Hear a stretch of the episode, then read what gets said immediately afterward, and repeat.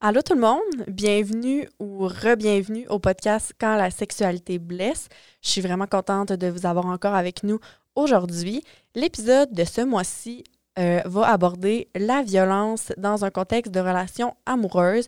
Donc, c'est sûr que moi, en tant qu'intervenante au CALACS, j'ai une expertise davantage axée sur la violence sexuelle.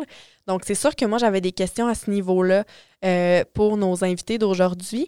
Donc, pour bien comprendre comment ça s'installe un peu la violence sexuelle dans un contexte de couple.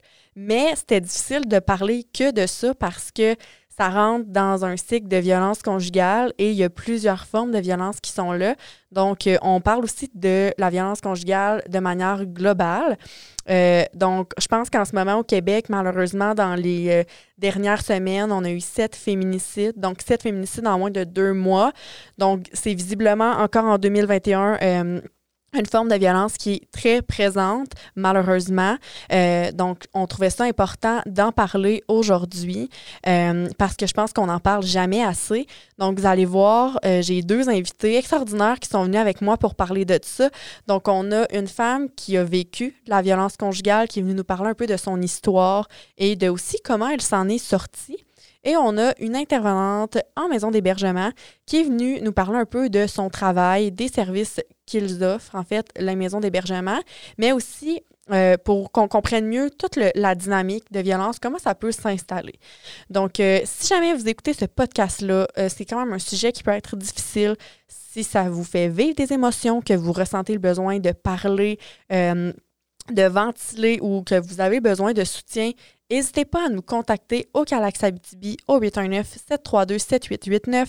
Vous allez pouvoir aussi contacter la Maison Mikana. Les informations vont être dans la barre d'infos et l'intervenante qui est présente, en fait, elle donne les numéros à la fin du podcast. Donc, peu importe là, où vous appelez la Maison Mikana ou le CALACS Abitibi, sachez qu'il va y avoir quelqu'un qui va être là pour vous écouter et vous soutenir. J'aimerais aussi vous rappeler de nous suivre sur nos réseaux sociaux, donc CALACS Abitibi sur Facebook et sur Instagram si vous voulez ne rien manquer.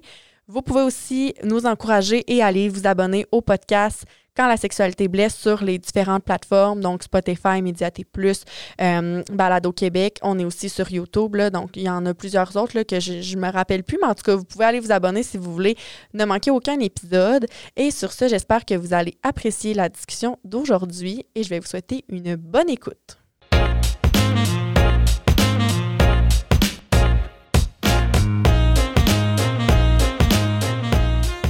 Salut les filles! Allô! Ça vous allez bien? Oui, ça va bien. Je suis vraiment contente de vous avoir avec moi aujourd'hui pour ce 3e épisode-là. Donc, pour celles et ceux qui ont écouté l'introduction, dans le fond, aujourd'hui, on va parler de violence dans les relations amoureuses. On va aussi essayer de spécifiquement poser des questions en lien avec la violence sexuelle parce qu'évidemment, et travaillant au CALACS, c'est sûr que moi, j'ai une expertise plus en violence sexuelle. Mais voilà, c'est ça la thématique de l'épisode d'aujourd'hui. Donc, je vous avais dit dans l'intro que j'étais accompagnée. Fait qu'on va prendre un moment pour vous présenter parce que pour celles et ceux qui nous écoutent, c'est le fun de savoir c'est qui qu'on entend. Donc, je vais commencer avec toi, Alison, si tu veux te présenter, nous parler un peu de toi, puis nous expliquer un peu pourquoi tu es avec nous aujourd'hui. Parfait. Bien, moi, c'est Alison. J'ai 22 ans. Je suis une maman de 3 bébés. 3 ans et demi, 2 ans et demi, puis 9 mois. Puis dans le fond, j'ai accepté de me joindre à vous aujourd'hui parce que, dans le fond, j'ai été suivie pendant 6 ans avec le CALAC là, pour un procès d'agression sexuelle. Fait que je connaissais bien Josée, puis quand elle avait vu mon statut Facebook, elle m'avait fait la proposition. OK, parfait. Pour revenir, on va revenir à ce statut Facebook-là, mais dans le fond, toi, tu as dénoncé une situation de violence conjugale sur les réseaux sociaux. Oui, c'est ça. OK, fait que c'est un peu ça aussi qui t'amène, fait qu'on va pouvoir en parler aussi plus tard. Puis, évidemment, Alison n'est pas seule, je l'avais dit qu'on avait une intervenante en maison d'hébergement, fait que je vais la laisser se présenter, puis nous expliquer un peu aussi c'est quoi ton travail pour que les gens comprennent bien, en fait, c'est quoi une maison d'hébergement, là. Oui, je m'appelle Alizée, je suis intervenante à la Maison Mikana. La Maison Mikana, tu l'as dit, c'est une maison d'hébergement et d'aide aussi pour les femmes et les enfants qui sont victimes de violences conjugales. Donc, non seulement on offre de l'hébergement, mais on offre aussi beaucoup d'aide externe, de la démarche dans les accompagnements, des suivis. Donc, on a vraiment plusieurs services dont je pourrais peut-être vous parler un petit peu plus tantôt, mais vraiment dans l'optique d'accompagner les victimes de violences conjugales. OK. Puis toi, ça fait quand ça fait pas si longtemps que ça, je pense que tu es dans ce milieu-là, mais je trouvais ça intéressant parce que tu sais, le podcast, il est ciblé un peu pour les ados, les jeunes adultes. Fait que moi, je trouve ça le fun d'avoir des jeunes femmes, tu sais, qui... Parce que j'ai l'impression qu'en tout cas, moi, je pense que quand j'étais ado, je me reconnaissais beaucoup plus dans du monde avec qui j'avais pas un si grand écart d'âge, là. Puis on te voit beaucoup aussi, t'as l'air quand même à s'impliquer tout au niveau politique, etc. Fait que c'est sûr qu'on va pouvoir en reparler. Fait que, en fait, moi, j'aimerais ça qu'on commence... si, évidemment, tu te sens à l'aise, Alison, qu'on commence avec toi. Mais j'aimerais ça qu'on comprenne un peu plus, en fait... ton parcours, ton cheminement dans la relation de violence conjugale, en fait, que tu as vécu? Bien, dans le fond, moi, j'ai rencontré un garçon, ben, on était au secondaire. Finalement, quand j'avais 17 ans, on a décidé d'officialiser notre relation. 3 mois plus tard, je suis tombée enceinte par accident. Malheureusement, je l'ai perdue. Fait que finalement, on a repris les essais pour avoir un autre bébé parce que tout allait à merveille au début. La première année, tout était parfait. Fait que finalement, on a décidé d'avoir un bébé. On a eu ma petite première, Irina. Ensuite, on a eu Enzo, puis on a eu Emerald. Mais il y a eu beaucoup de violence là, à partir de mon deuxième, là, de mon fils en 2018. Là. OK. Fait que tu avais 17 ans, dans le fond, quand tu as commencé cette relation-là. Fait que tu étais adolescente. Oui, oui, oui. J'étais encore mineure. Là. OK. Puis tu dis que dans la première année, ça allait très bien dans cette relation-là. Vraiment. La première année, là, j'avais rien à dire. Là. Même qu'après 3 mois de relation, on est déménagés ensemble. J'étais tombée enceinte. Tout allait vraiment bien. Là. J'ai même déménagé, changé de ville là, pour me rapprocher, là, pour être ici avec lui. Là. OK. Parce que tu n'habitais plus ici? Non. J'étais à Val-d'Or, moi. OK. Parfait. Puis toi, ta vision de cette relation-là, au début, c'était quoi? Ben, tu sais, j'étais une petite fille un peu naïve de 17 ans, là. C'était mon premier amour, puis moi, je pensais que c'était pour la vie. Puis, tu sais, en plus, on allait avoir un bébé, puis on était supposés se marier aussi. Fait que, tu sais, je pensais que c'était vraiment sur la bonne voie, puis que j'allais finir mes jours avec. Mais finalement, c'était loin d'être ce que je m'étais imaginé 4 ans et demi plus tard, là. OK. Parce que t'as resté avec lui 4 ans et demi, dans le fond. Ouais. OK. Moi, j'aimerais ça savoir, toi, en tant qu'Alizée, en tant qu'intervenante à la Maison Mikana, là, je comprends que tu avais 17 ans, mais étant donné que la première année, il n'y a pas nécessairement eu de violence, c'est arrivé comme tu avais 18 ans, tu étais quand même jeune. Est-ce que ça arrive souvent, des situations de violence conjugale avec des personnes jeunes comme ça? Oui. Ah oui, malheureusement, ça arrive, puis... On les reçoit, ces gens-là, dans nos services. On les voit quand on va dans les écoles faire de la sensibilisation. C'est vraiment présent. Il y a des formes sous lesquelles c'est plus présent chez les ados. Je dirais chez les jeunes adultes. T'sais, on pense à la violence technologique. Ouais. Ouais. Les réseaux sociaux. Les réseaux sociaux, Snapchat, par texto. Tu sais, Alison, tu aurais peut-être des exemples à nous donner, là, mais tu sais, je parle de la géolocalisation via, mettons, Snapchat. Oui, le mode fantôme sur Snapchat, etc., pour localiser son partenaire, c'est super facile. Maintenant, puis sinon, ben, tu sais, le harcèlement via soit texto, soit téléphone, t'es où, qu'est-ce que tu fais, t'es avec qui? Puis si tu réponds pas dans la seconde qui suit, ben, tu vas avoir une crise, là. Oui. OK. Fait que dans le fond, c'est présent beaucoup chez les ados, mais on voit qu'avec la technologie, il y a des nouvelles formes. Ouais, c'est encore plus facile, c'est sûr. Hein. Qu'il n'y avait pas nécessairement avant. Puis avec les cellulaires, justement, on a tout le temps nos cellulaires. Là. Fait que la violence, ça peut être là 24 heures sur 24, là, de ce que je comprends. Oui. OK. Puis toi, Alison, dans la situation que tu as vécue, est-ce que... C'est quoi les différentes formes de violence que tu as vécues dans cette relation-là? Honnêtement, j'ai vécu pas mal toutes les formes de violence qu'il était possible de vivre, autant psychologique, financière que sexuelle, que physique surtout, là, psychologique aussi, c'est les pires, là, mais ouais. OK. Puis j'imagine qu'au niveau, tu sais, tu avais l'air quand même assez d'accord avec tout le truc des cellulaires, la technologie. Est-ce que c'était quelque chose que tu vivais aussi? Oui, malheureusement, oui. C'était quelque chose qui était beaucoup présent, là, surtout de ne pas répondre, comme Alizée disait, assez rapidement. J'avais le droit à des crises, etc. Là, mais lui, il pouvait se permettre de partir pendant 2 jours sans son téléphone, puis ça, c'était pas grave. Là. OK. Fait qu'il y avait vraiment un déséquilibre. Oui, vraiment. De pouvoir entre vous deux. Tu me disais qu'il y avait de la violence, tu sais, comme là, au niveau technologique, c'était plus présent chez les ados. C'est quoi les autres formes? Y a-t-il d'autres formes spécifiques que les adolescents vont davantage vivre? Bien, on va voir beaucoup la violence psychologique, Comme tu le disais tantôt, tout ce qui est menaces, insultes, manipulations, on voit beaucoup ça, tu sais, du chantage. Si tu réponds pas à ma demande, je vais aller voir ailleurs. Ou c'est si tu fais pas ça, c'est parce que tu m'aimes pas assez. Ouais. Ou... Il y a les photos aussi, je dirais, là, dans la même catégorie, les photos osées, là, qu'après ça se revire contre toi, que les garçons s'en servent ou les filles, peu importe, là, ils s'en servent pour te menacer, que si tu fais pas ce qu'ils veulent, ils les envoient à d'autres. Là, c'est vraiment beaucoup présent. Là. OK, fait que toi, t'as vécu ça aussi, le chantage avec une photo intime. Oui. OK, fait que ça rentre un peu aussi dans la violence sexuelle, là, carrément. Ces photos-là. Moi, ce que je remarque, en fait, au CALACS, c'est sûr que moi, ça fait pas des 10 ans là, que je suis là, on s'entend, j'ai juste 25 ans. Là, fait que ça fait pas si... ça fait quand même presque 4 ans. Puis ce que je me rends compte en discutant avec Josée ou Gaétan qui sont là depuis des années, c'est que plus ça va, plus on a une hausse de demandes d'aide d'adolescentes qui vont vivre de la violence sexuelle dans leur relation amoureuse. Puis moi, ça me questionnait à savoir... parce que j'ai l'impression que les agressions sexuelles dans une relation amoureuse, ça existe depuis tout le temps, là, on s'entend. Ouais.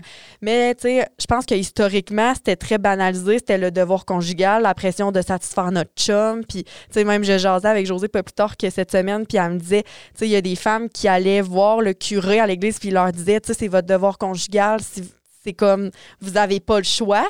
Puis là, je me rends compte qu'on dirait qu'il y a comme une espèce d'éveil que là, ça passe moins. Ça passe moins. Puis je me demandais si vous, à la Maison Mikana, vous voyez une hausse dans les demandes en lien avec la violence spécifiquement sexuelle dans les relations amoureuses. Écoute, moi non plus, ça fait pas longtemps que je suis là.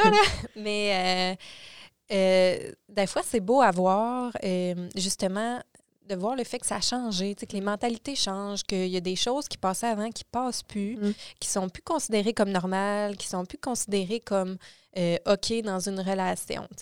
Mais autant que quand tu es victime de violence conjugale, mais tu te fais manipuler beaucoup.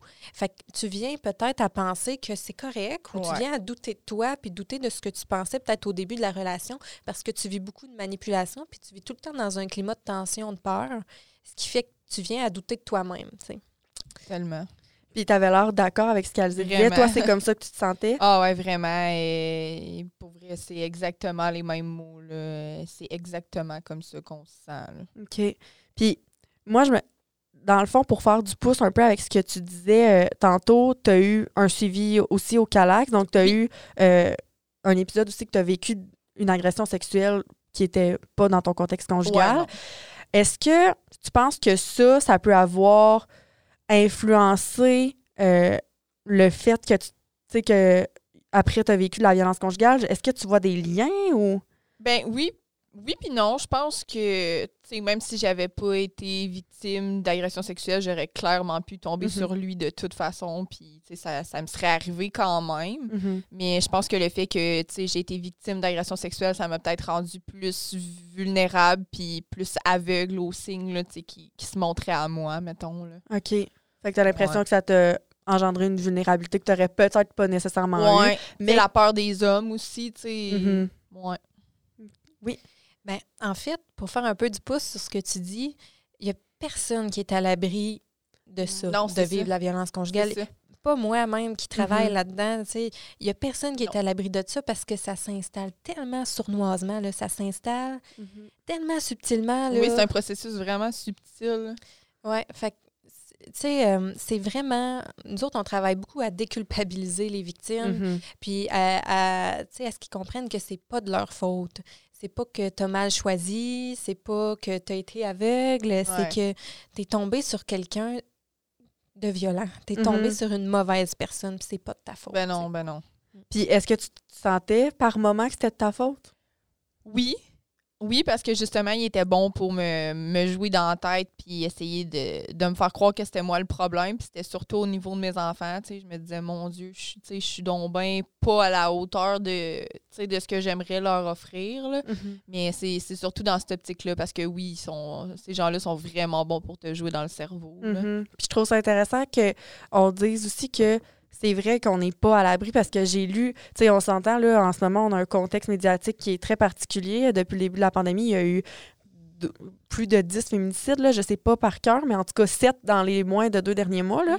Mm-hmm. Puis j'ai tombé sur un article qui disait justement que en tant que femme, on est toutes à risque de vivre ce genre de violence-là. Qu'on soit chirurgienne, qu'on soit chef d'un parti politique, on est toutes à risque. Il n'y a pas nécessairement des facteurs de vulnérabilité. Vous me disiez que c'était tout un processus qui s'installait.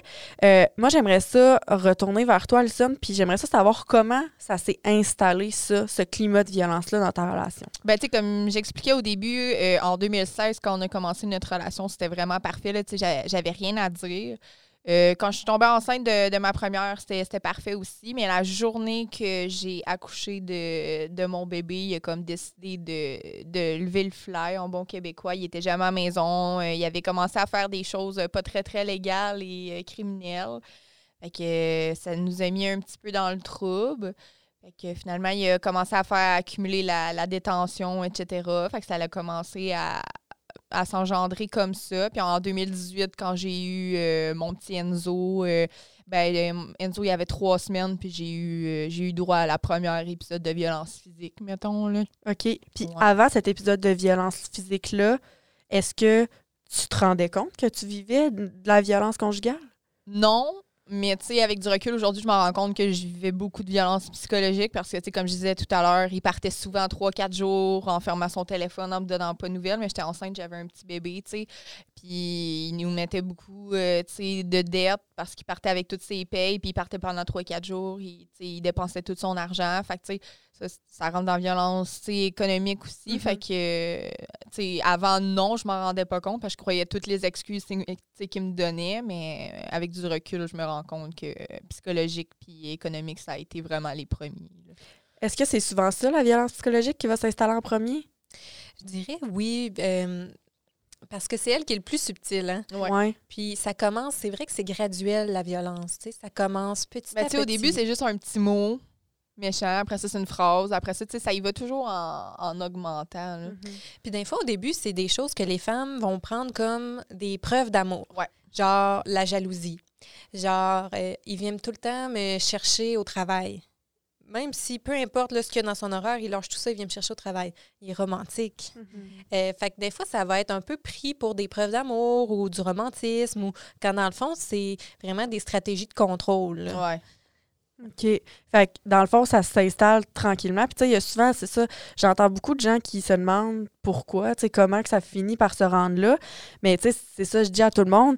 Si la première journée qu'on fréquente un gars, il nous donne un coup de poing ou qu'il est violent, on n'aura pas de relation. C'est ça. On s'entend, il faut que la personne attende. En fait, on n'est pas obligé d'être vulnérable au départ. Cette personne-là nous rend vulnérables de par cette violence-là.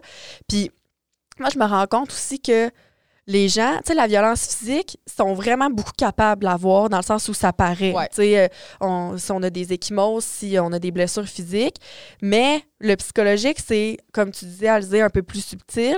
Le sexuel aussi, j'ai l'impression, parce que encore une fois, il y a tellement de pression sociale qu'on se dit « Ah, même si ça me tente pas, tu sais, c'est mon chum. » Tu sais, je discutais avec mes amis, puis dans notre gang de filles, et je m'inclus là-dedans, on a toutes déjà une fois dans notre vie couché avec quelqu'un, même si ça ne me tentait pas, juste parce que ça me tente pas de m'ostiner. Mais tu sais, on devrait pas se rendre là, mettons. Non. Fait que, puis toi, tu disais que tu avais vraiment toutes vécu les formes de violence. Ouais. Au départ, c'était plus psychologique et financier. Ouais. Est-ce que la violence sexuelle était là aussi à ce moment-là? Oui, tu sais, ça n'a jamais été des histoires de me forcer ou, tu sais, mais c'était des histoires que si je voulais pas, ben, il était fâché, j'avais le droit à une crise toute la journée, il me parlait pas toute la journée, il voulait pas dormir avec moi finalement, tu sais. Fait que c'était tout, tu sais, comme subtil, mais reste que c'était là. Il t'obligeait pas, mais il te faisait sentir cheap. Ouais, mais attends. Okay.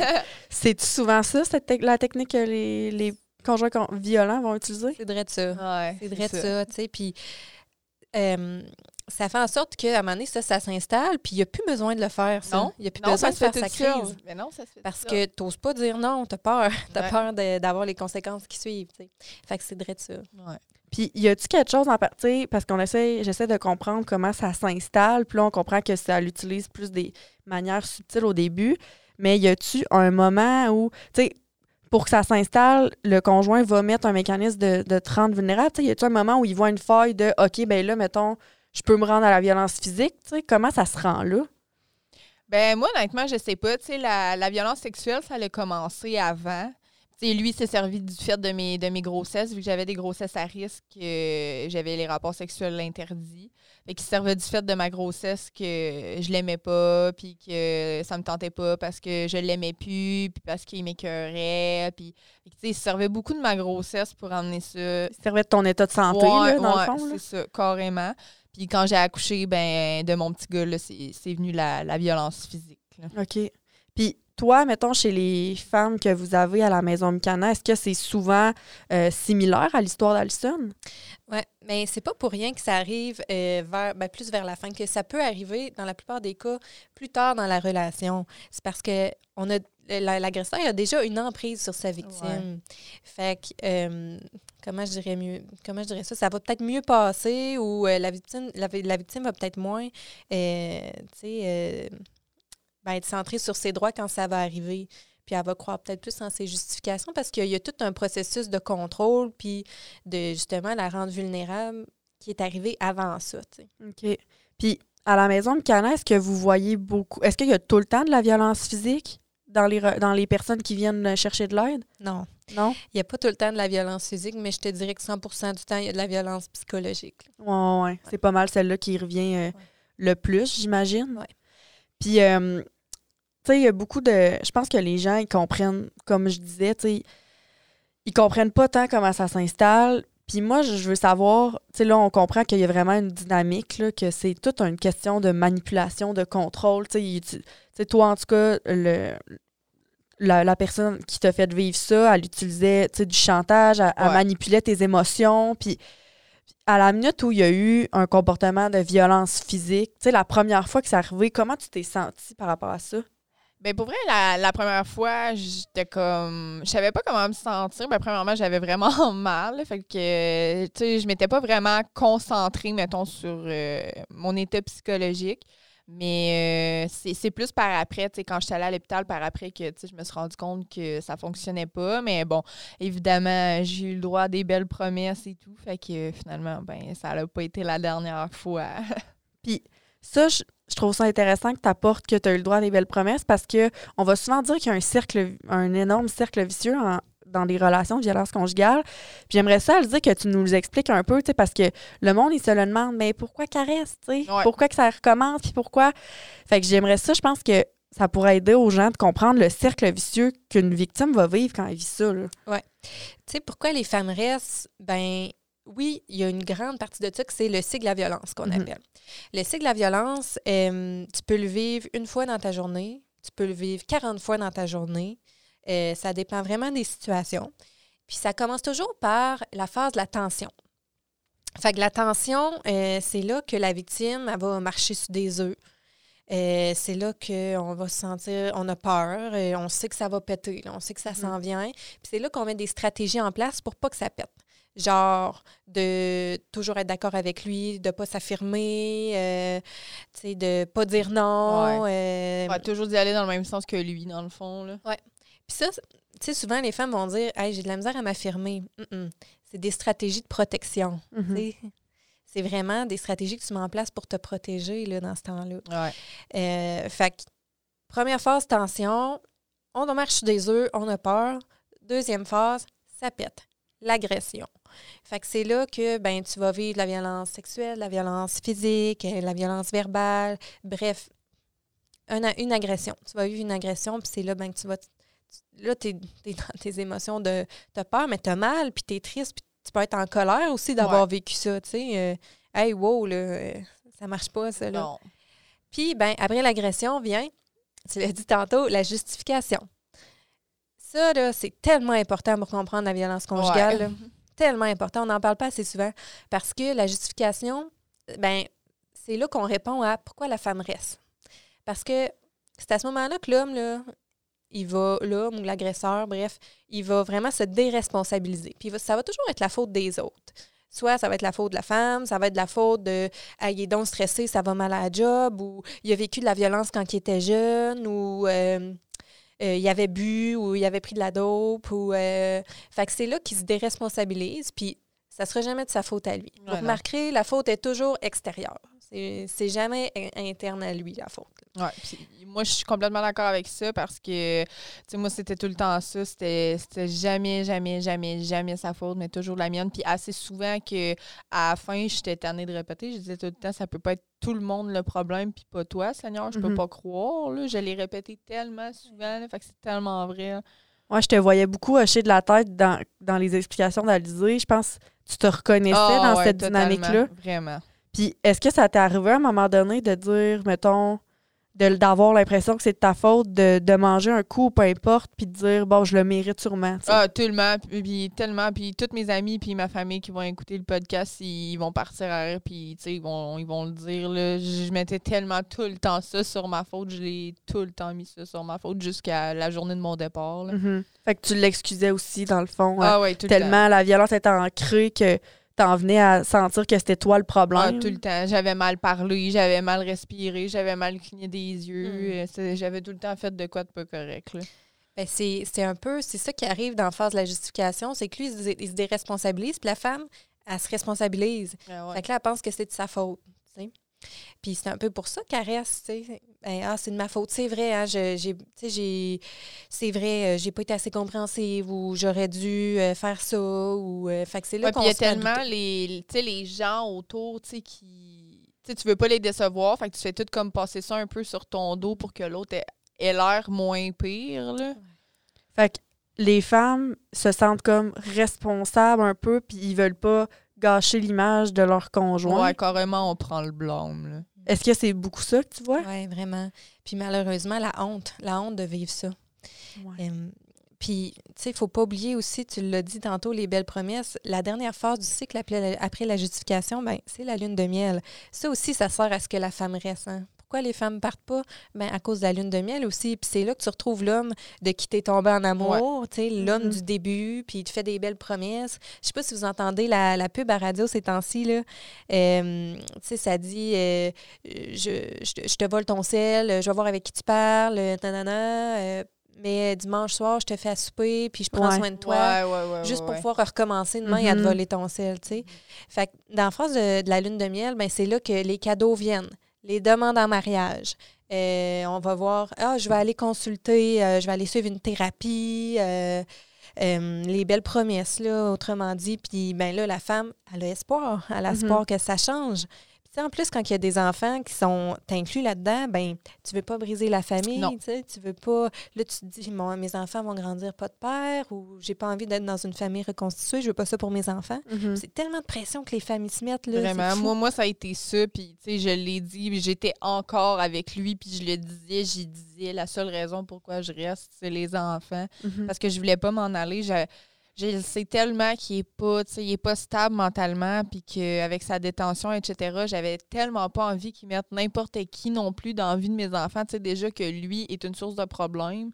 J'ai pas envie qu'il me rajoute n'importe qui. Tu sais, fait que je restais, je me disais, si je suis là, au moins je suis là, je sais qu'est-ce qui se passe en permanence. Puis, tu sais, je voulais tellement pas qu'il y ait des gardes partagées, puis que mes enfants soient en danger, puis tu sais, finalement, aujourd'hui, je suis partie, puis tu sais, tout est parfait, là, mais au début, tu le sais pas, ça, que tout va être parfait après. Non, puis, tu sais, par après, tu sais, j'ai l'impression que c'est comme n'importe quoi, dans le sens où par après, on a toutes les pièces du casse-tête. Ouais. On le sait tout, qui s'est passé, on peut avoir un regard, mais pendant qu'on le vit, on les a pas, ces pièces-là, tu sais. Non, puis tu sais, il y a beaucoup de choses que j'ai vécues pendant que j'étais avec lui, tu sais, que tout le monde savait, mais que moi, je savais pas, ou tu sais, qu'on me le dit, puis que je voulais pas l'entendre. Mm-hmm. Tu sais, aujourd'hui, 5 mois plus tard, je peux te dire que j'en ai appris des affaires sur ma relation que j'étais même pas au courant. Là. OK. Parce que là, ça fait 5 mois que tu es sortie de cette relation-là. Ouais. Donc, c'est quand même assez récent. J'entendais beaucoup dans les raisons de rester qu'il y a eu les enfants. Ouais. Puis, tu sais, les belles promesses, t'as-tu le droit à ça, ces belles promesses-là, ces cadeaux-là? J'ai les fleurs, les bijoux, les lettres, écoute, je les ai toutes eues encore il y a 1 mois. Tu sais, il m'envoyait des courriels là, en me suppliant de le reprendre, puis qu'il s'en allait en thérapie pour le mois de mars, puis mais il n'y est pas allé finalement. OK. Là. Fait qu'encore, le cycle, il essaye encore de... Il essaye encore, oui. OK. Puis Tu sais, t'étais une jeune maman aussi, là. Tu sais, t'as eu ton premier enfant, t'avais 18 ans. 18 ans, oui. Est-ce que, Alizée, t'as l'impression que quand il y a des enfants impliqués, les femmes vont rester plus longtemps? Oui, ça peut... parce que justement, les femmes, ils ont tellement la pression de pas briser la famille. La société met cette pression-là sur les femmes. Ouais. Puis l'homme aussi, il va mettre cette pression-là. Là. Ah, tu vas faire ça aux enfants. T'es pas pour me quitter, t'es pas pour faire ça aux enfants. Fait qu'il va se servir des enfants dans sa violence. Puis c'est ça qui est vraiment le plus triste là-dedans, c'est que souvent, les enfants vont être accessoires. Là, ils servent des enfants. Moi, carrément, là, mes enfants, c'était ces accessoires. Là, souvent, ils menaçaient que si je faisais pas, exemple, qu'est-ce qu'ils voulaient, ben ils allaient partir avec mes enfants, qu'ils allaient embarquer les enfants dans l'auto puis qu'ils s'en allaient avec mes enfants. Fait que, tu sais, l'instinct de mère embarque puis tu fais ce qu'il veut. Là, tu veux pas qu'ils partent avec tes enfants. Là. Mm-hmm. Okay. On entend ça tellement souvent. Là. Ouais, c'est fou. C'est fou, tu sais, dans pourquoi les femmes restent, pourquoi les femmes partent pas, ben il y a ça, tu sais, parce qu'ils ont peur. Ils ont peur de perdre leurs enfants, ils ont peur de toutes les menaces qu'ils peuvent avoir faites. Tu sais, il y en a que ça va être les enfants. Tu sais, au niveau des jeunes, on voit justement, tu sais, de révéler des photos, de révéler des vidéos, ou bien je vais parler dans ton dos, je vais être sûre que tu n'as plus jamais d'amis. Ouais. Puis ce qu'on voit aussi, c'est souvent... pour les jeunes, mettons, là, que ben même les femmes aussi, mais l'isolement. Mm-hmm. Tu sais, quand on est victime, on vient à être isolé. Puis souvent, les jeunes, ce qui va arriver, c'est que ben, l'agresseur va prendre un appartement, va inviter sa blonde à venir vivre avec lui, isoler sa famille, puis là, peu à peu, isolé de ses amis aussi, ou bien c'est lui qui décide quel ami elle a le droit de voir. Mm-hmm. Ça fait que tu es totalement isolé, tu sais, puis tu es déjà dans une situation vraiment difficile. Fait que c'est dur de t'en sortir quand tu n'as pas de support de tes amis ou de ta famille. Puis ce qu'on voit chez les jeunes aussi, c'est que c'est pas compris. Mm-hmm. La violence conjugale, c'est pas compris. Puis souvent, les filles sont jugées. Je sais pas si tu as vécu ça. Je voulais relancer ça puis en revenir là-dessus, justement, parce que, tu sais, j'ai l'impression que... En tout cas, moi, je le vois beaucoup en violence sexuelle, que les filles vont beaucoup prendre le blâme. Puis, tu sais, mettons, sur le partage de photos, mais là, le monde, ils vont dire « Hey, c'est une... » excusez le mot, c'est une salope, elle a envoyé sa photo. Mais je suis comme « Ouais, mais sa photo, elle a été partagée. » Tu sais, les gens ont de la misère à les voir comme des victimes. C'est ça. Toi, est-ce que ça t'est arrivé de te faire juger par rapport à ce que tu vivais? Oui, ben tu sais, surtout les fois où, tu sais, comme on reprenait, parce que justement, j'ai décidé de dire laisser une chance, ça a été plus à ce niveau-là que j'ai eu du jugement, là, puis tu sais, d'un sens, c'est normal, mais oui, tu sais, c'est arrivé, là. Mm-hmm. Je vois Alizée qui dit non de la tête. C'est pas normal d'être jugée pour ça, parce que ça fait partie de la violence conjugale. Ouais. Je pense que les gens comprennent pas bien, tu sais. Tu sais, on y retourne, puis tu me diras si ça a été ton cas, mais on y retourne justement à cause de la justification dans le cycle de la violence, puis de la lune de miel. On a espoir, il nous dit qu'il va changer, tu sais, puis on le voit, puis on est déjà sous son contrôle, on vit de la manipulation, puis là, en plus, ben il nous fait miroiter plein de belles affaires. Ça fait partie des raisons pour lesquelles on retourne, puis aussi, ben pour pas briser la famille, puis parce qu'on a investi dans ce couple-là, puis... Fait que non, c'est pas normal d'être jugé quand on retourne. Mm-hmm. Puis ça, il y a un gros travail à faire dans la société, là, parce que sont tellement jugées, les femmes. Oui, vraiment. Oui, j'ai l'impression qu'on juge... Mettons, ben, peu importe les formes de violence, que ce soit sexuelle ou conjugale, j'ai l'impression que les femmes vont toujours être beaucoup plus jugées que les agresseurs. Ouais, je sais pas si je me trompe, mais en tout cas, moi, c'est l'impression que j'ai. Tu sais, je voyais... J'ai vu justement hier un commentaire, puis je me disais, mon Dieu, en lien avec le féminicide, il y a eu, en tout cas, il y en a eu beaucoup dans les dernières semaines. Puis il y avait quelqu'un qui avait écrit, ouais, mais là, elle avait juste à rester chez eux, c'était en confinement. C'est quoi le rapport? Tu sais, je veux dire, la femme, elle s'est fait tuer par son ex-conjoint, puis toi, la seule chose que tu trouves à dire de pertinent sur cette publication-là, c'est ben elle avait juste à respecter le confinement. Tu penses-tu qu'il s'en sacre du confinement s'il voulait la tuer? Voir que tu trouves un moyen de mettre ça sur sa faute. J'étais comme... Puis là, je me suis calmée, puis je me suis dit, je vais partir un débat sur Facebook, mais... J'en revenais pas de voir certains commentaires que, mon Dieu, on essaye de sensibiliser, on essaye d'en parler plus. Puis, encore là, les gens comprennent pas bien. Même quand il y a quelqu'un de mort, ils comprennent pas bien, tu sais. Oui, puis tu sais, c'est fréquent là, sur beaucoup de statuts Facebook, tu sais, des gens qui décèdent de la violence. Il y en a toujours des petits clowns pour faire des commentaires du genre désobligeants, là. Mm-hmm. Puis, tu sais, pour revenir un peu à On parlait de l'entourage, de l'opinion des gens. Toi, tu as eu de la violence physique, tu as eu des blessures là, que tu m'as même envoyé des photos d'ailleurs qu'on va pouvoir, ceux qui vont nous écouter vont pouvoir les voir à l'écran. Puis tu les as publiées sur les réseaux sociaux pour dénoncer cette violence-là. Ouais. Quand tu avais ces marques-là, est-ce que les gens dans ton entourage, ils les voient? Tu sais, mettons, il y en a-tu qui réagissaient? Est-ce que tu leur mentais sur la raison de ces blessures-là? Encore une fois, c'est sûr que ma famille et mes amis vont rire là, parce que oui, j'ai menti, je l'ai caché de 2018 à 2020, même si tout le monde s'en doutait. Là. Mm-hmm. Mais il y a des trucs qui étaient plus faciles à cacher que d'autres, là, mais oui. Oui, effectivement, je mentais. J'avais tout le temps une excuse, un accident, une raison, mais... C'est comme je disais tantôt, tu veux tellement pas décevoir ta famille, tes amis, ton entourage, tu sais, qui voient l'autre comme, tu sais, ce qui est vraiment, tu sais. Mm-hmm. Fait que tu prends le blâme, puis tu t'inventes des mensonges pour essayer de combler ça, là. Mm-hmm. Est-ce que c'est dur de s'assumer, puis de s'assumer et de dire, de prendre connaissance, en fait, qu'on est une victime? Ben oui, parce que tu sais toute ma relation, je pense que je voulais pas me l'avouer, puis tu sais je me disais ben voyons donc, tu sais moi j'en ai fait un séjour à Maison Mikana justement, mm-hmm. Puis tu sais je me disais voyons donc qu'est-ce que je fais ici, ça m'arrive pas ces affaires là, puis tu sais la preuve c'est que je suis partie de la Maison Mikana, puis tu sais je suis partie pour y donner une autre chance là, tu sais fait la preuve c'est ouais. Mm-hmm. Puis en tant qu'intervenante dans une maison d'hébergement, ça doit arriver souvent, justement, que tu sais, les femmes repartent, comme tu dis, parce qu'il y a tout un cycle, on veut y croire, on l'aime, ce partenaire-là, puis tu sais, veut pas, on se met le blâme dessus. Ça prend combien de fois en moyenne? Ça vous arrive souvent de revoir des femmes revenir à plusieurs reprises? Puis vous, comment vous gérez ça? Parce que je pense qu'il y a des gens qui peuvent avoir le jugement de « ben là, voyons, tu veux pas te faire battre, retourne-y pas. » Ouais. Mais c'est clair que c'est pas ça que vous leur dites. Comment on peut les aider sans les juger, tu sais, quand elles décident de retourner là-dedans? De un, à Maison Mikana, il n'y aura jamais de jugement. Jamais de jugement. Tu sais, on le sait que ça fait partie d'eux.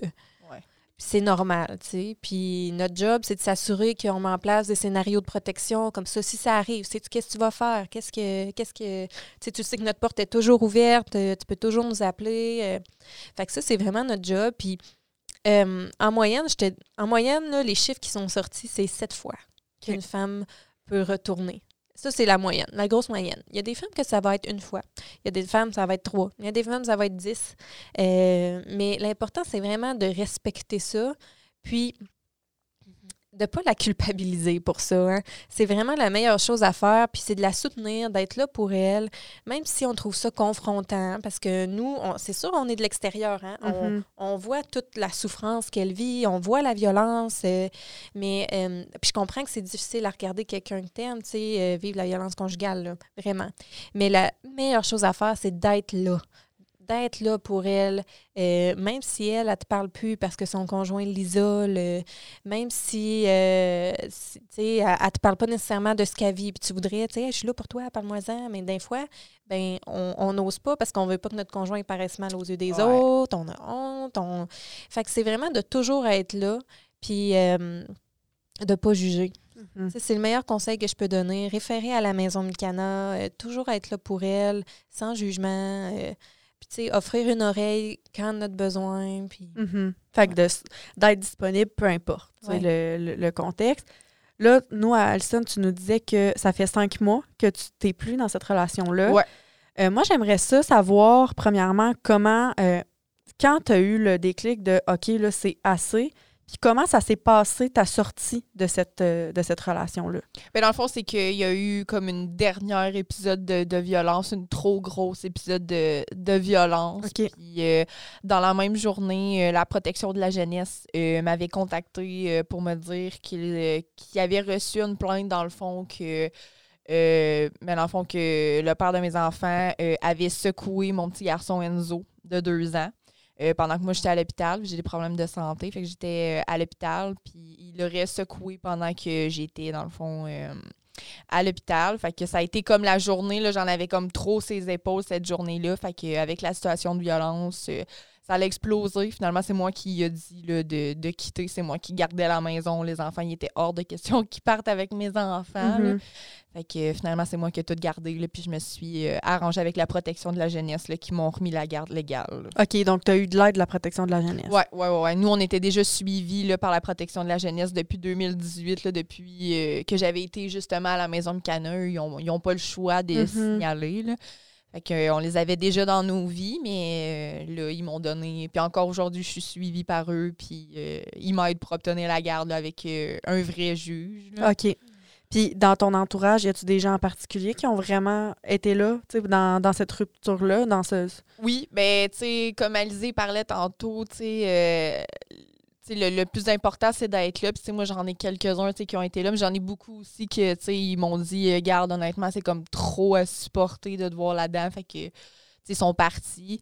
Mais sinon, là, ma mère, elle était présente vraiment là, de A à Z, même si ça faisait pas toujours mon bonheur, ce qu'elle me disait. Puis ma soeur Jade, ma soeur aussi, là, elle était là du jour 1 jusqu'à la fin. Là, j'ai même été habiter chez elle quand ils m'ont mis dehors enceinte là, de ma petite dernière. Là. Okay. C'est chez ma soeur que j'ai été vivre, puis elle a vraiment toujours été là. Fait que je te dirais que ma soeur puis ma mère, là, ça a été... c'est mes super-héros. J'imagine que ça l'a été positif pour toi de savoir qu'il y avait des gens qui étaient là? Oui, vraiment. Surtout quand tout le monde me lâchait un après un. Puis même ma mère, au début, elle avait arrêté de me parler pendant quelques mois parce que justement, elle tolérait vraiment plus ce gars-là, puis elle tolérait vraiment plus ma relation. Fait que finalement, on a arrêté de se parler pendant quelques temps, mais j'ai accouché de mon petit dernier, fait qu'on s'est retrouvés. Puis finalement, après ça, elle m'a pas lâché. Là, elle a compris que j'avais besoin qu'elle soit là. Là, mais, OK. Ouais. Puis... Tu sais, tantôt, on disait que tu avais dénoncé sur les réseaux sociaux. Oui. Moi, j'aimerais ça parce qu'on voit beaucoup ça, tu sais, on l'a vu beaucoup dans les mouvements de dénonciation avec le MeToo et tout. Je voulais répéter. Moi, j'aimerais ça savoir, ça a été quoi ta motivation de faire cette dénonciation-là sur les réseaux sociaux?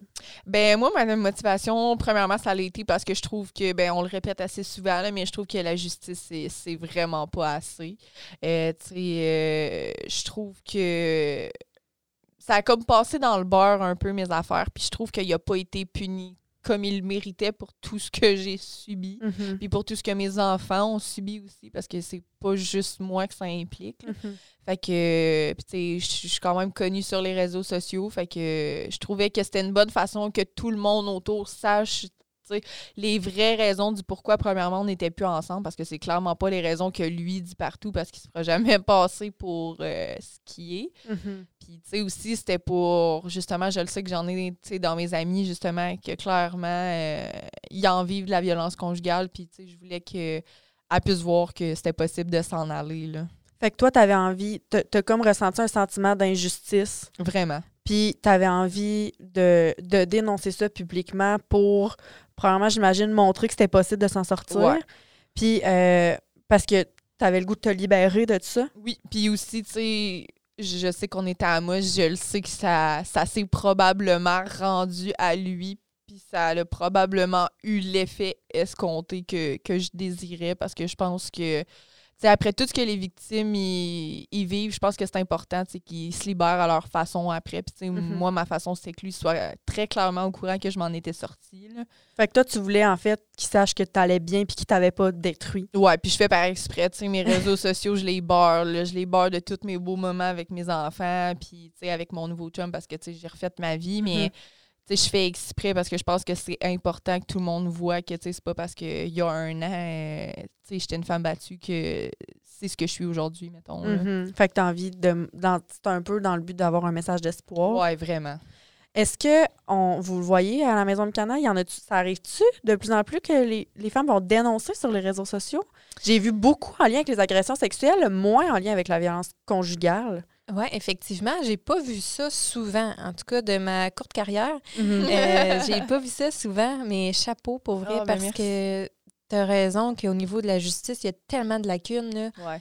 Puis ça demande beaucoup de courage faire ça. Fait que bravo. Oh, ben merci. Puis moi, je voulais savoir aussi, pour refaire du pouce un peu sur la justice, de ce que je comprends, c'est que dans le fond, toi, t'as dénoncé sur les réseaux sociaux, mais t'es aussi allé dénoncer, dans le fond, t'es allée dénoncer la situation aux policiers. Là. Oui, bien, dans le fond, j'ai dénoncé plusieurs fois parce qu'il y a plusieurs fois, dans le fond, il m'infligeait des blessures, mais c'était lui-même qui appelait les policiers pour se dénoncer. OK. Fait que, ben, souvent, les policiers venaient à la maison quand même. Fait que j'avais comme pas le choix de porter plainte.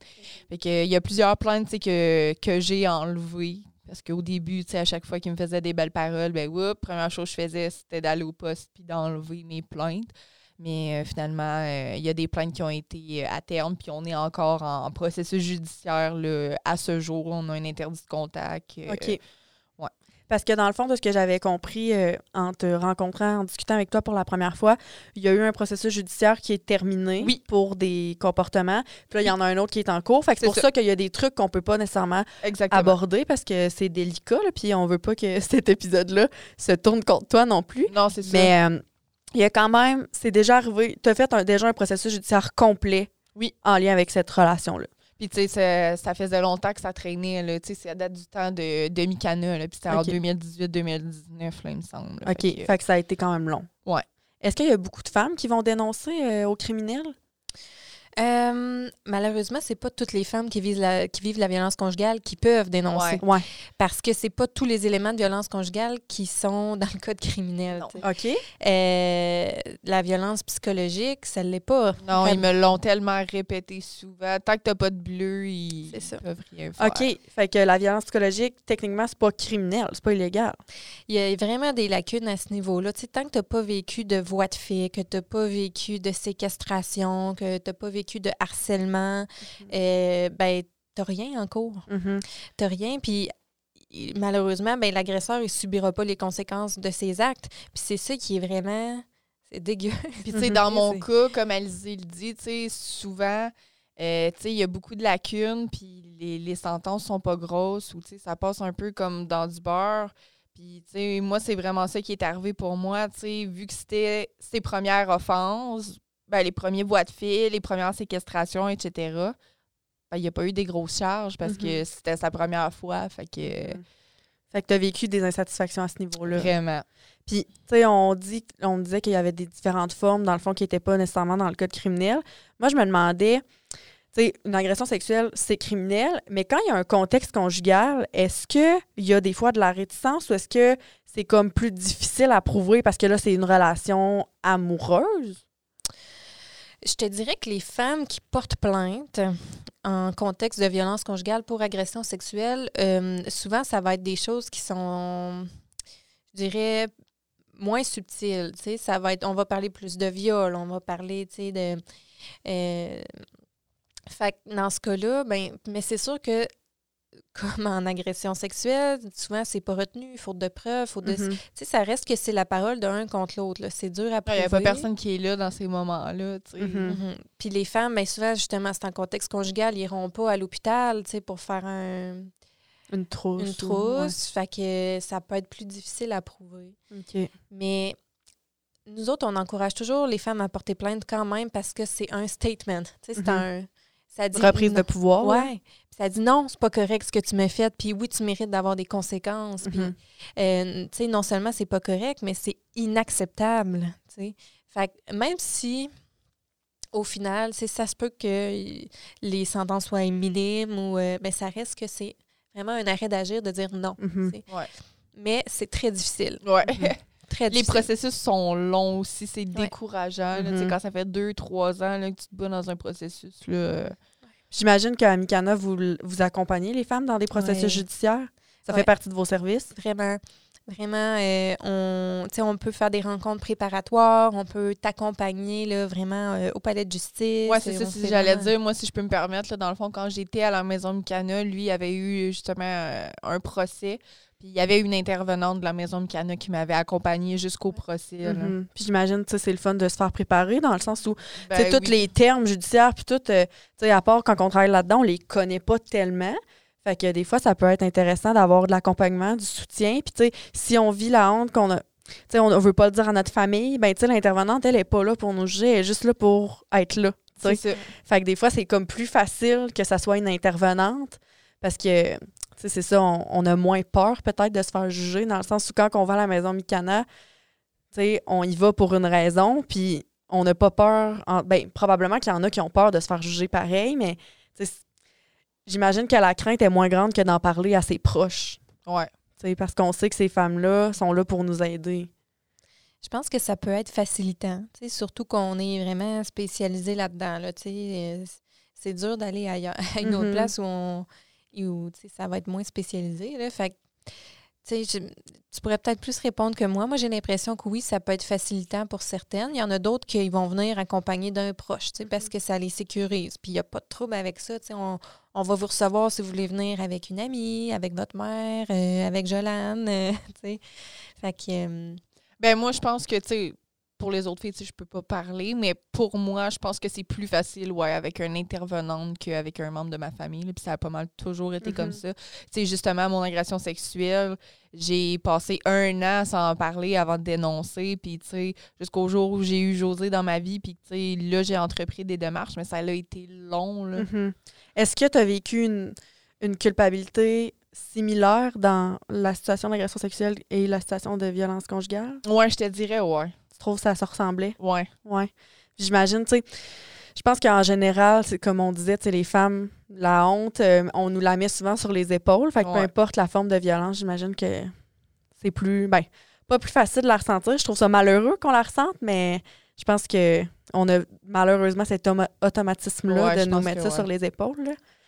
Je pense qu'il y a un gros travail à faire dans notre société de justement, tu sais, quand il y a une femme qui dénonce ses réseaux sociaux ou, tu sais, tous les commentaires qu'on lit, ben on peut-tu rendre la culpabilité à qui elle appartient, s'il vous plaît, tu sais? Ça appartient pas aux femmes, ça. Ça appartient, tu sais, à l'agresseur, vraiment. Puis peu importe comment elle était habillée, peu importe si elle respecte le confinement ou non, tu sais. Tu sais, on peut-tu culpabiliser ceux qui sont coupables, s'il vous plaît? Puis, tu sais, il n'y a rien d'aidant là-dedans pour nous. Non. Rien d'aidant. Non, puis, tu sais, c'est un travail à tous les jours. Tu sais, nous, on le fait dans notre travail au quotidien. C'est pour ça aussi que le projet de podcast est là, dans le sens où je pense qu'il y a beaucoup de sensibilisation à faire. Mais pour terminer cette discussion-là, on a parlé de plein d'affaires. Moi, j'aimerais ça savoir, Alison, si tu avais un message à dire à ces femmes-là qui sont dans une situation en ce moment où qu'est-ce que tu aimerais leur dire, toi, à ces victimes-là? Je pense que le plus important de se rappeler, c'est qu'il n'y a pas un bouquet de fleurs, pas un cadeau, pas une lettre, pas une thérapie qui vaut le pardon pour ça. Je pense que, de toute façon, il n'y en aura jamais de dernière fois. La dernière fois, c'est tout le temps la journée où tu finis en féminicide. C'est plate, mais c'est comme ça. Fait que, tu sais, de comprendre que c'est vraiment un service, puis que c'est possible de s'en sortir, parce que tu es un bel exemple que c'est possible de s'en sortir. Oui, vraiment. Puis... rappeler, Alizée, les services à Amos, ben là, c'est sûr qu'on est à Amos, nous, mais il y a des maisons d'hébergement un peu partout, mais rappeler les services? Ben tout d'abord, c'est sûr, l'hébergement. Hein? Fait qu'on accueille les femmes et leurs enfants qui sont victimes de violences conjugales. C'est totalement gratuit. Ensuite, ben on va les aider. Ben c'est sûr que vous soyez en hébergement ou non, vous avez accès à des suivis avec une intervenante.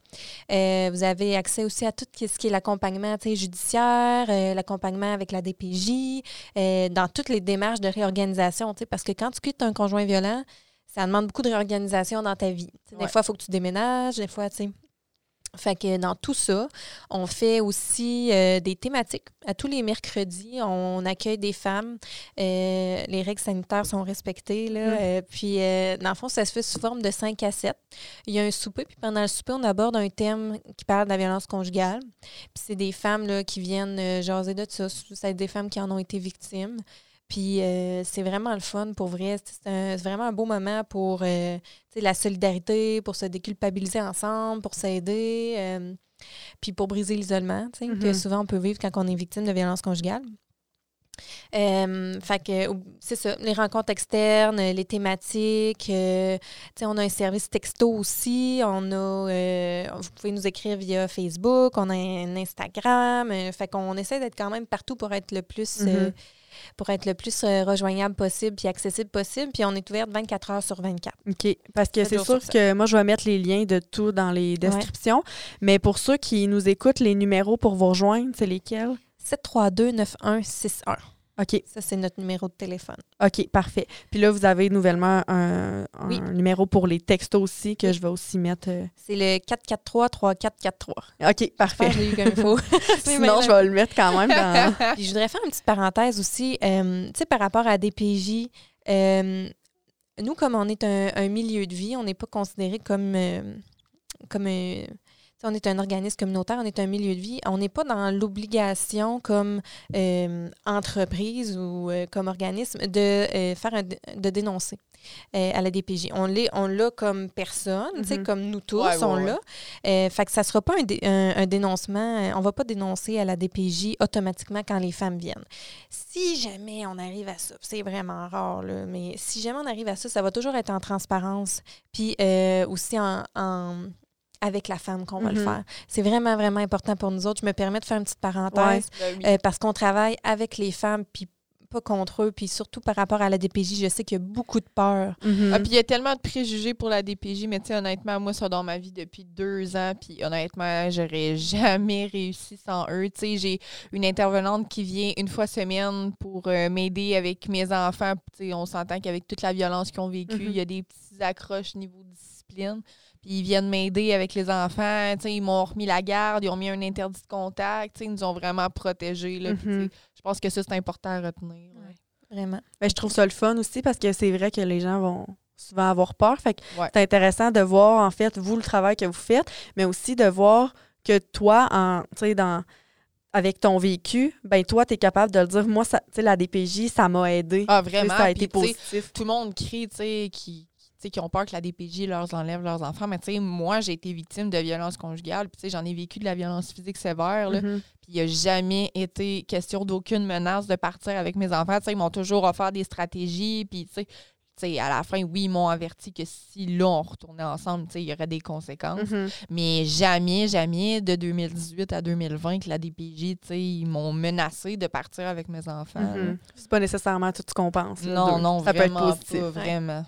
Ah, mais merci vraiment beaucoup, les filles, d'être venues. Merci, Alison, d'avoir partagé avec nous ton histoire, parce que je le sais que ça peut pas être nécessairement facile d'en parler. Merci, Alizée, aussi, de nous parler de la Maison Mikana, qu'on comprenne un peu, qu'on comprenne un peu aussi tout comment ça peut s'installer. J'ai l'impression que ça va pouvoir aider certaines personnes à mieux comprendre. Comme j'ai dit, toutes les informations, les ressources vont être dans la barre d'informations de toutes les plateformes, là, en fait. Je les ai dit aussi au début du podcast. Fait que merci vraiment beaucoup, les filles. Puis merci à tout le monde de nous avoir écoutés. Puis on va se voir dans un prochain épisode. Bye tout le monde!